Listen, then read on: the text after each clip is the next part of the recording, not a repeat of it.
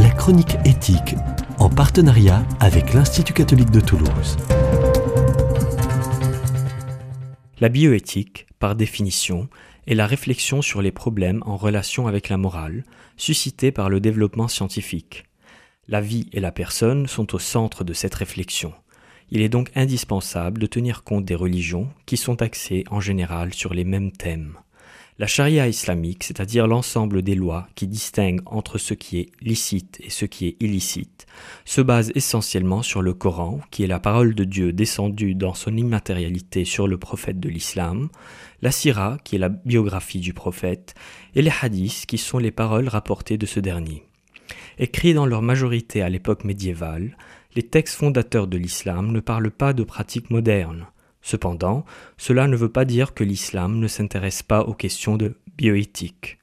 L'islam considère que certaines pratiques sont permises alors que d'autres sont interdites, car tout acte humain, en islam, quel qu'il soit, est affecté d'un statut juridique. Comment décider quand les textes fondateurs ne proposent aucune réponse claire ?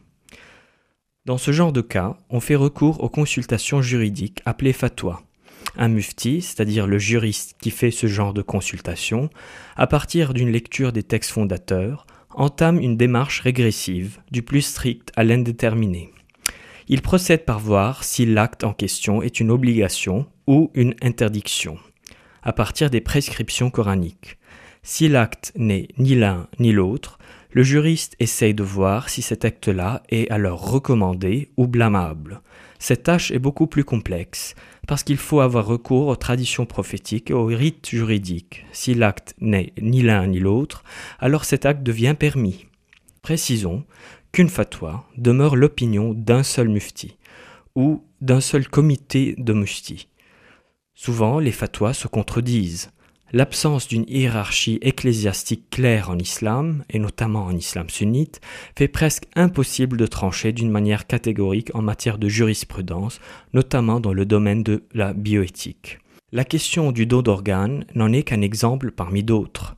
Alors que des imams en Occident trouvent que le don d'organes est une pratique non seulement permise, mais plutôt souhaitable quand elle permet de sauver la vie d'un croyant, d'autres, au monde arabe, en voient un acte illicite et blâmable, puisque cela mutile le corps du croyant qui doit rester intact jusqu'au jour du jugement dernier. Les deux avis, bien qu'ils soient contradictoires, sont les résultats des consultations juridiques faites sur les mêmes textes avec une interprétation différente.